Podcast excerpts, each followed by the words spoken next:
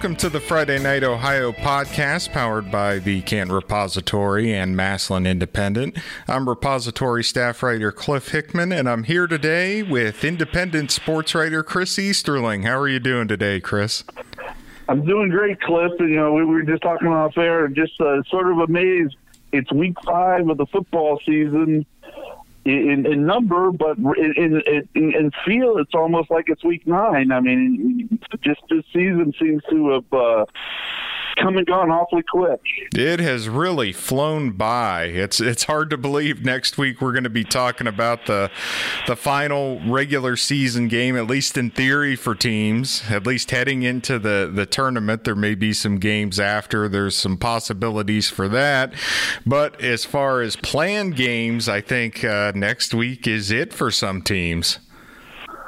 Yeah, I mean, I know you know if you're you're a team that, and we've got several in in in our area. I think kind of fancy themselves as teams that can make a, a decent run in the playoffs, win a couple of games.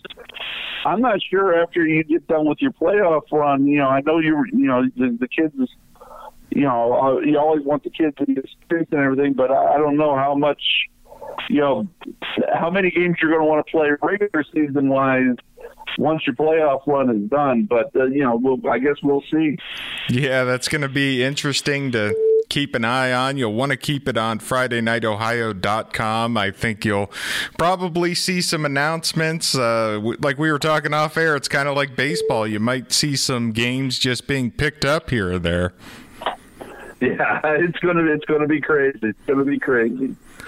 All right, and one game though we're keeping an eye on in Week Five. Uh, one I'm sure you're really familiar with. We have Saint Ignatius at Massillon. What a matchup that is!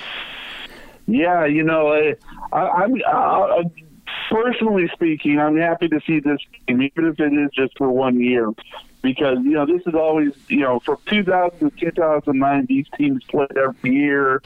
Uh, at least once they played multiple times. I know Ignatius got the best of them pretty much every time, but you know, it's just you know, it's the kind of game you you, you hope to see when you're you talking about two of the most, arguably, two of the three most legendary p- football programs in Ohio. Really, you know, I mean, what's what Massillon and St. Ignatius have done through the over the decades, and you know Chuck Kyle. Just I mean, you know, you talk about a coach who's probably on the the mount. If you have a Mount Rushmore of high school football coaches in uh, in Ohio, Chuck Kyle's probably up there, obviously with Paul Brown and and, and you know a couple others, but. uh yeah, this uh, this this game is really fascinating to me because Ignatius got a late start to the season, even later than a lot of teams, because they didn't hold their first padded practice until August 29th, which was the you know about the same time that pretty much everybody else was was finishing up week one games. So they uh you know they're a little behind the eight ball. This is this will be their third game. Uh, uh, I guess, uh, sort of an interesting twist. Their first two opponents, Bishop Sycamore, who they beat two weeks ago, and and St. Edward, who uh, they lost to last week, seventeen nothing. Uh, were, were two opponents that Massillon also played. So uh, it, it's sort of a you know, in, in terms of for both teams, I would imagine getting ready for this game. You know, at least when you're you're comparing them to what you're seeing on film you have some kind of reference because you you've obviously seen them. But you know, it, it's going to be a fascinating matchup. Uh, turnovers have been really the key last week for both of these teams. Ignatius turns the ball over five times, four of them in the first half.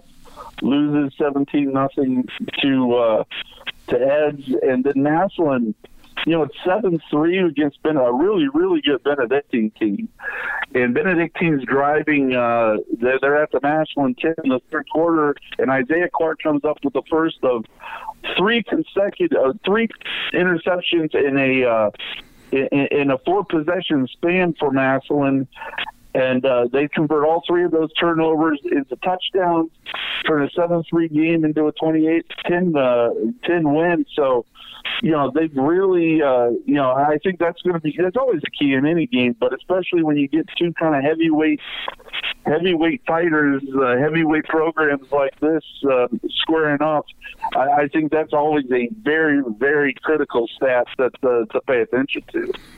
Absolutely. Those are the type of secondary numbers I think any team would love to have going into a game.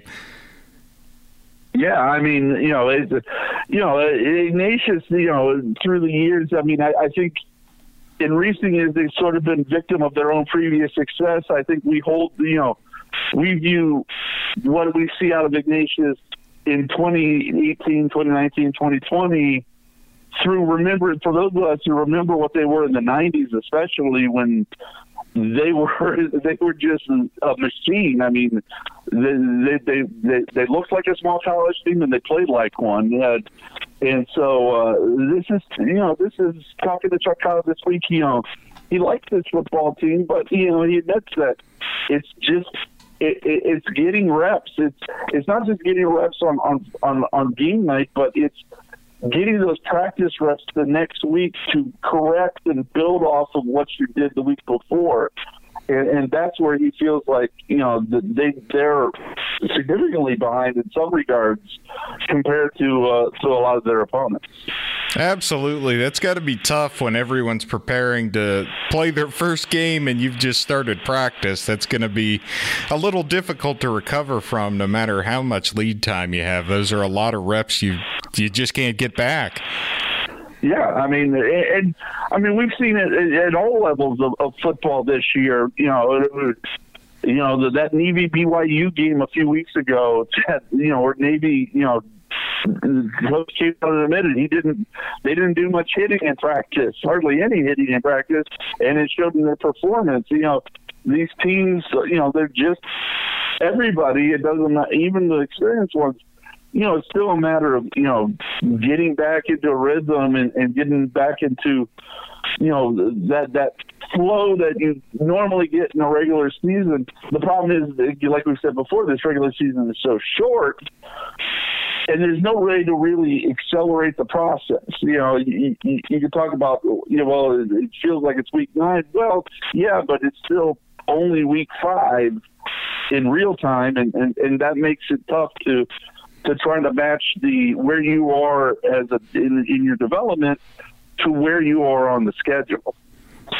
Absolutely. There's no simulation for, you know, getting to the end of October by week five of a shortened season. no, there isn't. All right, and we're going to look at another big game in the independent area. Jackson at Perry. How about the Panthers coming off a huge win over McKinley last Saturday night? That was a thrilling game. That was that is, uh, and I think uh, maybe maybe you, you, you can think of another one. To me, that's the signature win in Stark County this this year to date because you know I came into this season I think like a lot of people thinking McKinley. Oh, no disrespect to the other other teams in the, in the federal league. I thought McKinley was the class of the league. I thought McKinley was the team that you were going to have to beat in order to uh, to, to win the league. And you know, you just looked at McKinley's roster and and and not just the Division One college kids on the roster, but but but some of the other kids, you know, there's guys like Manny Powell, who I think probably could very well become a Division One college player. You know, him being only a junior.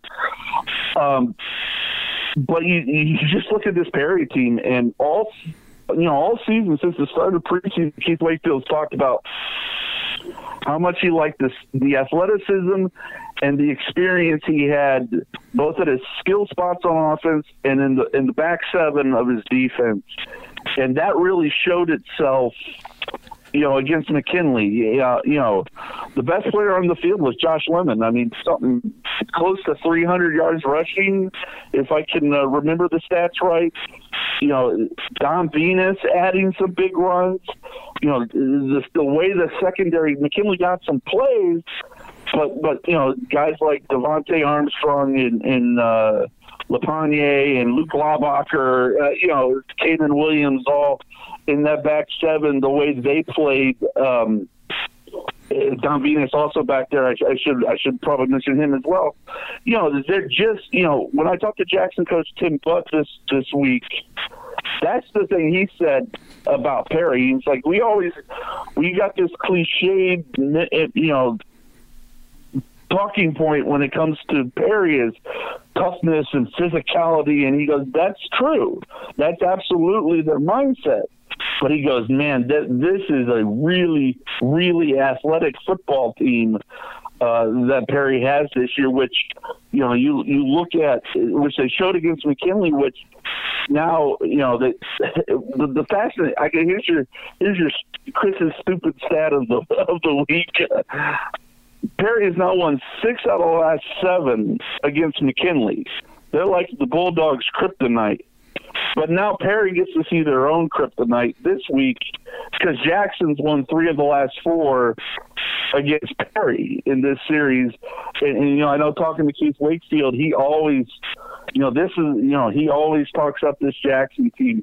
You know, he looks at the size they have up front, the athleticism they have, not just at, at the line of scrimmage, but but again at the skill position and in the back seven. And he goes, their ability to get off blocks has made them a very difficult team to to play against, even with you know Perry's wing offense. He said Jackson just you know they get off blocks and they defend Perry as well as anybody has, you know, by and large who, who plays Perry regularly. Absolutely. That's going to that's a really interesting trend and a game I think a lot of people are going to be keeping an eye on this Friday.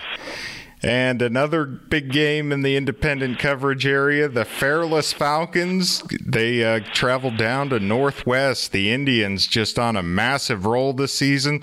Probably one of, not probably, they're one of the best teams in the area, in my opinion.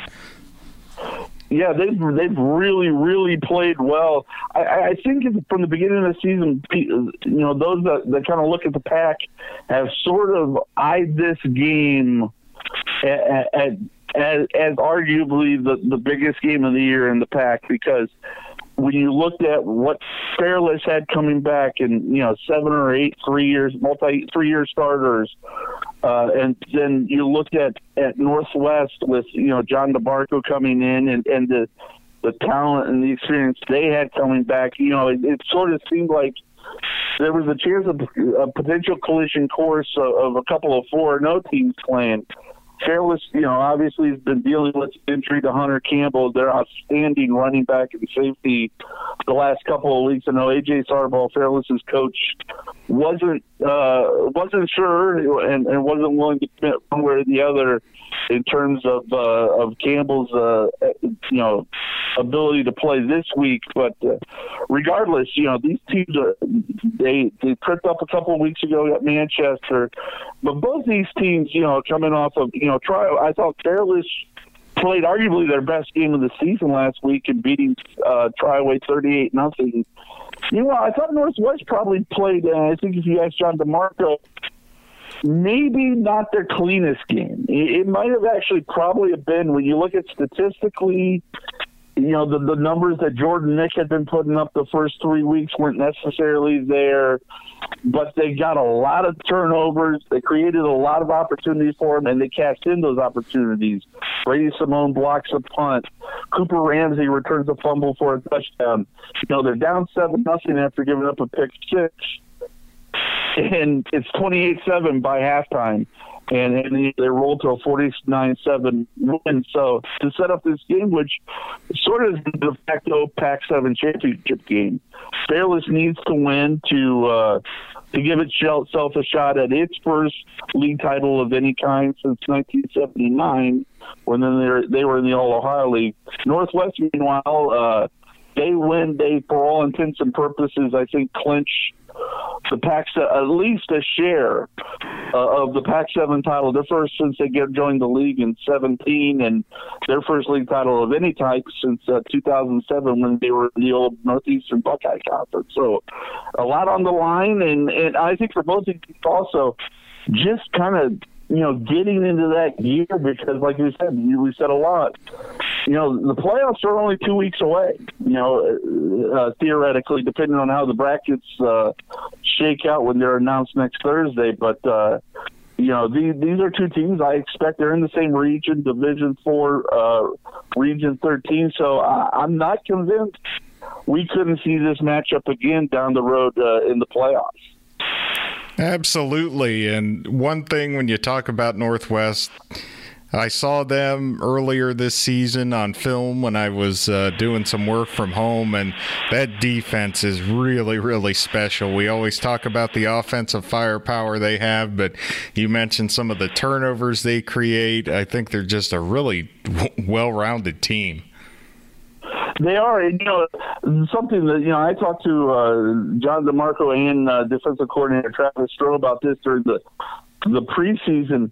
That's the side of the football. They, they've filled in some spots. They've obviously had to change some some players around because of graduation and whatnot. But that said, the coaching staff on that side are, are holdovers from a year ago. So while the, offensive side was know, installing, learning a new system and schemes, that defense has uh, has really been, you know, sort of, you know, just kind of picking up what it you know what it knew before. So again, we talk continuity in this in this uh, this weird season, and, and and there you saw it with what uh, what the Indians have been able to do. Uh, you know, they created five turnovers last week.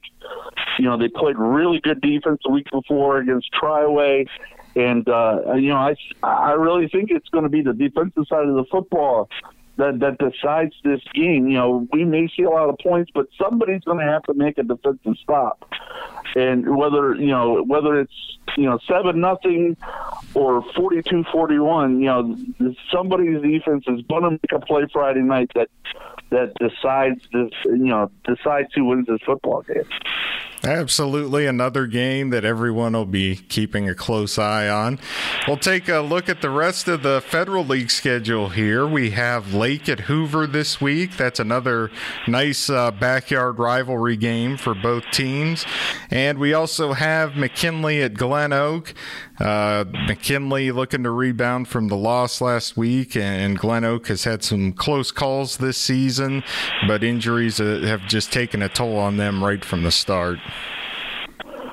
Yeah, you know that Lake Hoover game is intriguing because you look at them; they're both two and two, but they both are, you know, they both run into Perry and McKinley already.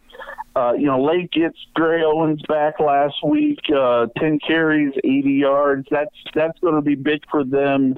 You know, getting uh, you know getting back into uh, you know, maybe their offense back to the kind of balance and where they hoped it would be coming into the season. And then Hoover, you know, it's 21-21 uh, there in the second half against Louisville last week. But Drew Robinson just, you know, you know, just uh, you know, 200 plus yards rushing. You know, just gives everybody kind of talks about Connor Ashby, and, and rightfully so with with the Vikings. But you know, Drew Robinson's uh, uh, you know a special player for them as well, and and and you know, Hoover he showed that for for Hoover last week. And uh, another non league game that uh, we can talk about, I do want to throw out Louisville at Central Catholic.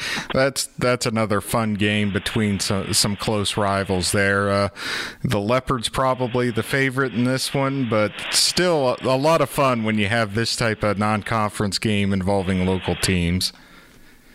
Yeah, you know, these, these are two teams I wonder, you know, they're different divisions, but I wonder if they're not both they sort of suffer from the same problem. You know, they're independents, and a lot of schools, their general size, just don't want to play them. I mean, let's be honest. So they, you know, C- Central's already played New Philly, which is an amazing, an incredible team this year. Perry, we've uh, we've talked about. You know, Jackson's a division, a big Division One school you know that that's their three losses, and you know they're a Division Six school playing those teams. And then you look at Louisville, you know, playing a really good St. V team. You know, Dover's traditionally, you know, solid. Uh, Hoover last week, I know Hoover's a regular, uh, you know, rival for him, but you know, still, you know, these. I, so I think these teams, you know, I'll be curious to see what they do once they get into the playoffs and see, you know how much you know maybe that even, you know kind of balances things out for them, especially for a Louisville team that's with a you know has a new head coach, their third head coach in as many years. You know, as they're, as they're they're in their third year, you know, being an independent. Uh, what, what do you think about that? I think they have the right guy. Troy Davis, whenever you talk to him, he just has a natural charisma that you, you know, you, you listen to him to listen to him talk and you kind of get fired up, you know. He just has this way with with words and with people, I think that's really special. Um, they lost basically everybody from last year's team. He was replacing a lot, and watching them, you can tell they're young at a lot of positions and learning at a lot of positions. But the one thing that struck me uh, watching Louisville is they generally, when they're on offense, they don't turn the ball over. Their issue this season, a lot of the times, has been special teams where you know they've had bad punts out of their their own end zone or giving up big kick returns, but they're not making like the critical mistakes on offense you would expect from young and inexperienced players. They're not fumbling or throwing interceptions all over the place. They do a good job uh, taking care of the ball, and the defense is solid. If they get the, the special teams nailed down uh, going into the, the playoffs, like you said, that, that may not be a team you want to run into necessarily. I know watching again, like you said, they've they've changed. The, you know, they've had to transition through a lot of new new players this year, but you know, it, it's Louisville. It's one of those programs that you know uh, I've seen it, but we've all seen it for years. Uh, you know, there's always you know there's talent in that program. There there's always talent in that program. Just about getting that talent, you know, out on the field and getting it uh, getting it experience. So uh, you know, I don't I don't have any doubts that you know they'll be a tough out once they get into the playoffs, and also too that you know Troy Davis, being a former Leopard himself, is going to you know do do some good things uh, over there with his alma mater. Absolutely. He has a you know a major respect for tradition. Even before coach Paul Starkey passed, he was going to wear a script L this season just in honor of him. So it's just little touches like that where you can tell he gets and understands the program. And then, like you say, Central Catholic is really playing up as far as their division and, and their opponents. If they, you know, I don't know if I'm in Division Six that that's the team I want to draw in the first round. It's going to be it's going to be interesting because this is, I would argue, since Jeff Lindesmith took over before the 2014 season for Lowell Kleinfelder, I would argue this has been the most inexperienced, relatively inexperienced uh, football team he's had. And, you know, I mean, obviously early on, in, in, you know, the first three years he was there, they were going to state title games and obviously winning state title, winning a state title. And, you know, even after that, there were still some holdovers who had gone through that run. But you now you're starting to get to, you know, this is a group of kids that they're trying to build their own their own legacy. They they they weren't part of of that run, and you know they're trying to uh, you know Jack Talkington's a sophomore, and you know I, I know uh, Jeff Lindesmith mentioned Mason Vance as a young man uh, getting comfortable running the football. Riley Campbell, a kid on defense Mike Monastra, uh, another one. Uh, you know, there's just a lot of guys on this football team that are really getting their first in-depth, uh, significant, significant varsity experience this year. And and you know, there's growing pains, especially when you're playing that schedule that Central does. I mean, they're not afraid to play anybody really, for the most part. Uh, and, and you know, you know, as he said, you know even in losses, losses aren't bad if you take something from it. And that's the thing he's hoping they take from the Jackson game. You know, that he hopes that you know he thought they took a little step backwards and then in terms of the fundamentals. They can learn from that, pick it up with Louisville and then uh, Aquinas next week.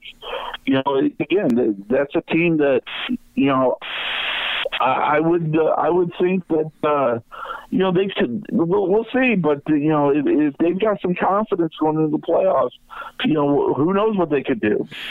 Yeah, Jeff Lindesmith again. I also want to mention one of the one of the great coaches to talk to in the area. Just uh, really great guy. I, I really like him as well. So that's uh that's going to be a battle. I think a, a, a couple really great coaches in addition to really great teams there. Yep, yep. I mean, speaking of great battles, we'll talk about uh, one on, on uh, you know, on the eastern side of the county. Uh, tell me about these four and zero oh Canton South Wildcats because they, you know, they got the win last week against Alliance and, and you know, big one uh, this week against Marlington. Absolutely, they're kind of going on. Uh, uh, they're righting some uh, some wrongs of the past here. They beat Alliance for the first time since 2014 last week. They haven't beat Marlington since 2008. They're hosting this game. They're undefeated in the conference, and it's a big game. And the thing that struck me about watching Canton South last week is the resiliency. They were down 12 nothing. They had nothing going on offense in the first half, and they came out and just blew the hinges off the game in the second half. And Greg Reed is you talk. I mean, he makes great adjustments because they moved some things around and and really uh, came out and, and, took care of business last week. Uh, Trent Shavers obviously is the guy that's going to get a lot of the headlines. He's their big running back. He's six foot three, 220 pounds. He uses every bit of it between the tackles. Runner, not afraid to lower the shoulder. If you get, he's just the kind of guy. The way I put it in my preview, he wears on a defense. It may not be breaking big runs. He averages about 4.8 yards per carry, but it's just you're always getting hit by just this huge guy. And by time you get to the late third, fourth quarter, and you know the Canton South's on a 14, 15 play drive. I mean, how often do you want to keep running into this monster? I want to ask the last couple of years, it seems like, and correct me if I'm wrong, it seems like they the South's really run into a lot of bad luck. Just you know, injuries and you know, tough losses, and, and, and how much how much is as the program year? Because you talk about you know the way they rallied last week. How much is the program sort of taken those lessons from the past and transferred them into this season when they found themselves in in moments like they did last week? Uh, they've obviously applied a lot of it. Like I said, Greg Reed's a great coach, and they were very, very young the last couple years. A lot of them were freshmen and sophomores, and at times, because of injuries starting, I know some of their key linemen were down. They're also a program that, just because of the numbers at times, isn't able to have a starter back at a key position for multiple years. And so it's kind of been a revolving door at quarterback, and the guys that get put at quarterback aren't necessarily quarterbacks. In the past, it's been like, well, we're taking our best athlete and putting him there, whether, you know, so it's like uh, it's been traditionally wide receivers or running backs being moved into that position just to try to get the, best athlete the ball. Uh, Jack Snyder, who uh, ironically, uh, is is the quarterback because of an injury to, to Gavin Moses is uh, is definitely a, a, really good quarterback. He does a great job of selling the play action. They've got Shamar Blackman on the outside, who I mean is just a speed demon. And the thing with South is they they do a good job of taking advantage of that play action because teams start loading the box to to take away you know Shavers and Holcomb and some of those other running backs. So they get these one-on-one matchups, and and Shamar Blackman was a key on a couple of those touchdowns because he'd catch a 30 yard pass just because he can he can shake a corner out of his boots in one on one and make him look you know pretty bad uh, and get into the secondary. And and then he's he's tough to get from behind. So uh, that's another thing to, to watch. They just design things really well. They generally don't commit turnovers. The defense also and special teams forces a lot of turnovers. They're very aggressive. They like to swarm to the ball. You can tell they've embraced that philosophy of every guy getting to the ball and helping out, whether it looks like the, the player is down or not. I mean, they, they play with a chip on their shoulder, and, and they're pretty fun to watch. Marlington uh, was able to play last week after you know missing that missing a week due to the the COVID outbreak at uh, the the COVID issue at uh, at Kent Roosevelt Did, what did uh, what did Mark Goling say about the way uh, the way they responded? Well, he got what he wanted last week. He had been talking about the last couple weeks. He wasn't happy with the run game. Uh, you talk about Nolan Hooker's one of the one of the better backs in the North in the Eastern Buckeye Conference. I almost did it. I almost called it the NBC, but. Uh, but he had 200 yards going into the game on the season against Salem in two games. He had 250 last week and, and, a couple touchdowns. So he was really happy with the challenge that he threw out there to the to the line, and they really picked it up. And this is by by no means an easy win for Canton South because uh, you know you got Isaiah Harrison, a six foot five left tackle. You got Nolan Hooker back there at running back, and then you start looking I mean, Connor Evanich, the only thing, uh, I mean, Mark Goling told me he lacked in the preseason was starting experience. He's been very, very good as a first year starter. Six foot three, you know, can make all the throws. And you got Rome Sims, who's averaging his yards per catch is just ridiculous. He's got a couple hundred, yards. I think he's got half their receiving yards. But, I mean, he's just a big time deep threat. He averages probably more than 20 yards a catch.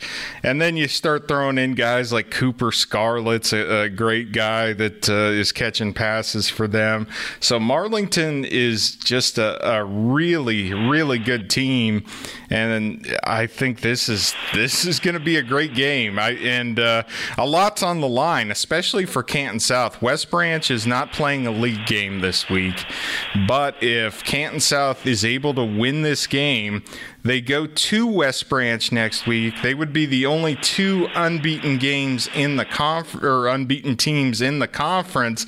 So it sets up a de facto EBC championship game if Canton South is able to win this one uh, how much how much is going through you know we always talk about the grind of going through tough you know tough games in a row but how much is that maybe helping Canton South also? You know especially as they get ready you know obviously they're only focusing on Marlington right now but you know you go Alliance you go Marlington then you go West Branch you know those are those are, are three pretty big programs uh, in that league I I kind of got the sense that last week was big for them, not just watching it, but also talking to Coach Reed this week.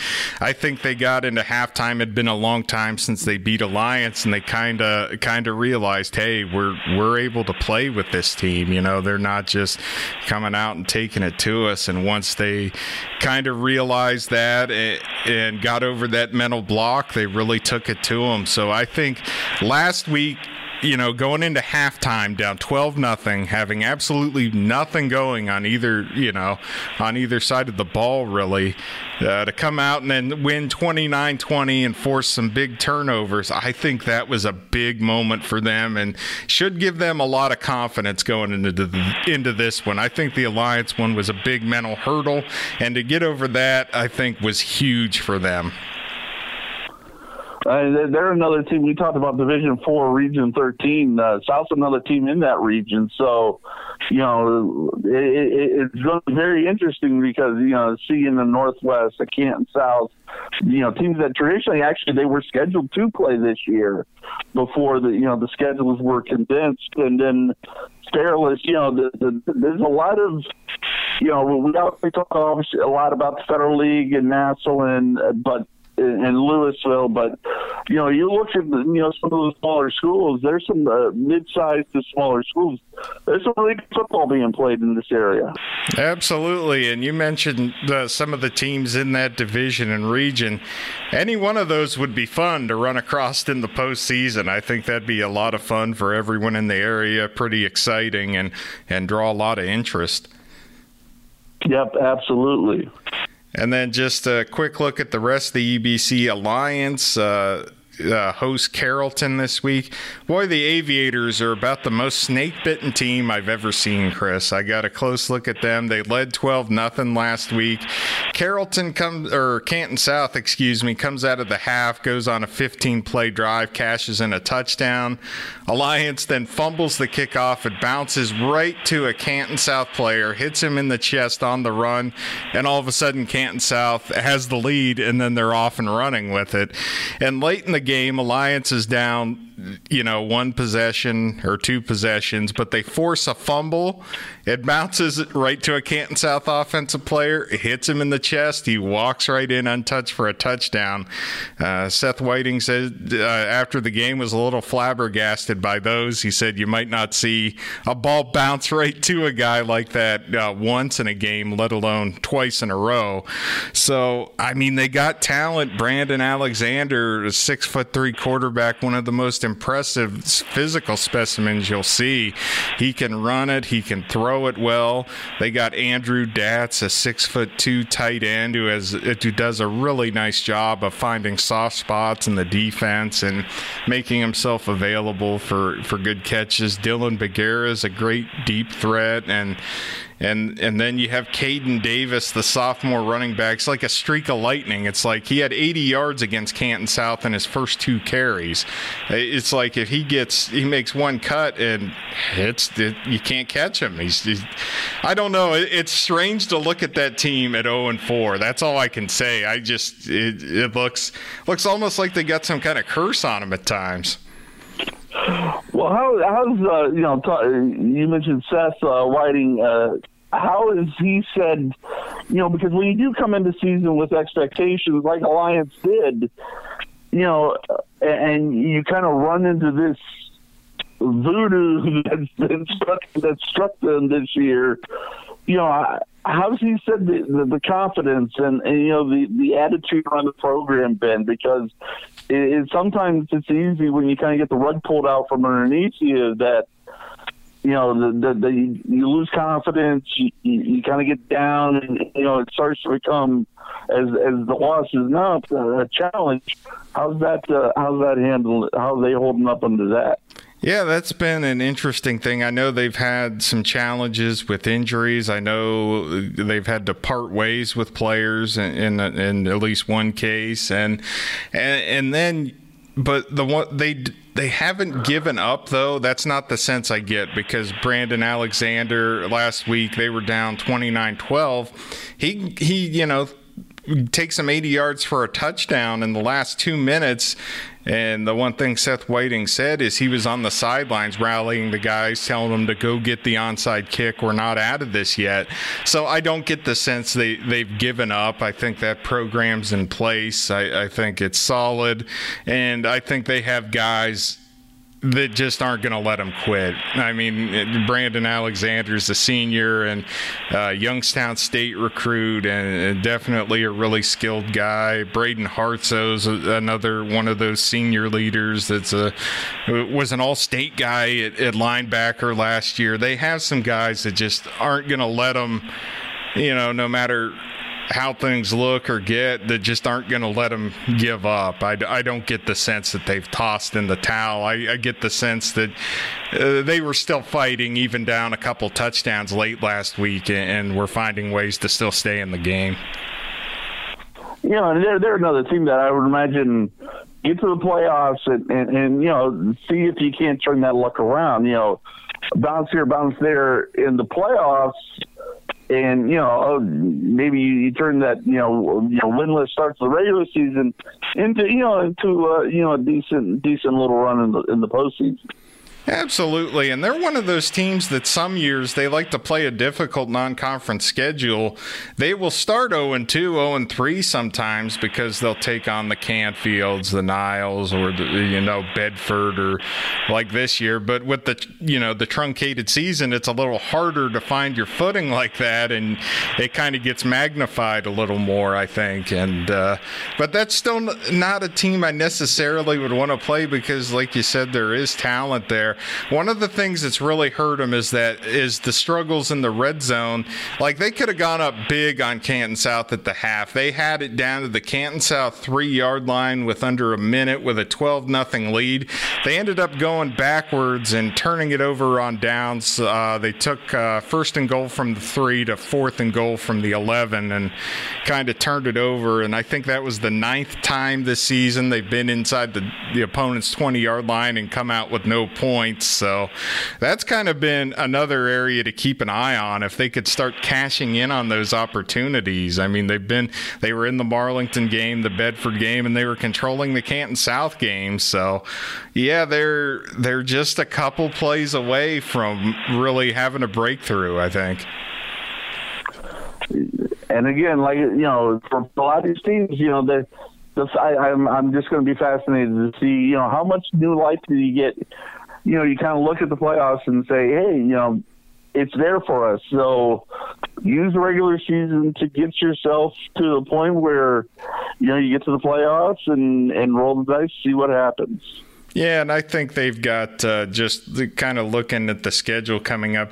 Carrollton by no means is an is an unwinnable game for Alliance. They should definitely uh, have an opportunity to uh, win that game. They're at Salem. The Quakers are are able to score points, but their defense has struggled. And then in that weird twist, there's some games scheduled in the league on October 16th, and they have one against Minerva that would be after the playoffs or postponed by the playoffs pending a win.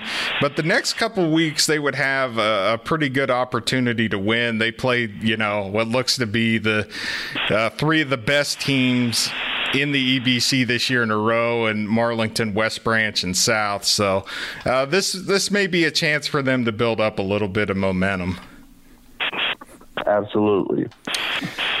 Well, Chris, I think we've covered most of the uh, major uh, major matchups in the area. Is there anything you'd like to add going into the weekend?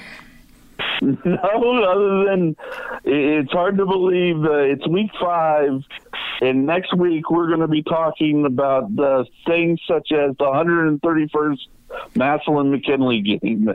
it's uh, it just uh, it's unreal. it's surreal, and uh, but it's real, and uh, uh, it, it just uh, again, it's amazing how this has all flown by so quickly and we're going to have a massive preview for that one. Uh, we're trying to we're trying to bring in Mike Popovich next week as well. We're gonna we're gonna hit you with a lot of different stuff, so be sure to keep an eye out for that cast as well. Obviously, heavy on Massillon McKinley, one of the most storied rivalries in the nation, not just the Stark County or Ohio. Absolutely, and the earliest it's been played since 1909. That is a great fact. Wow. I mean, if this year hasn't been weird enough, there it is. Something that hasn't happened in over a hundred years. It's happening in 2020. Absolutely.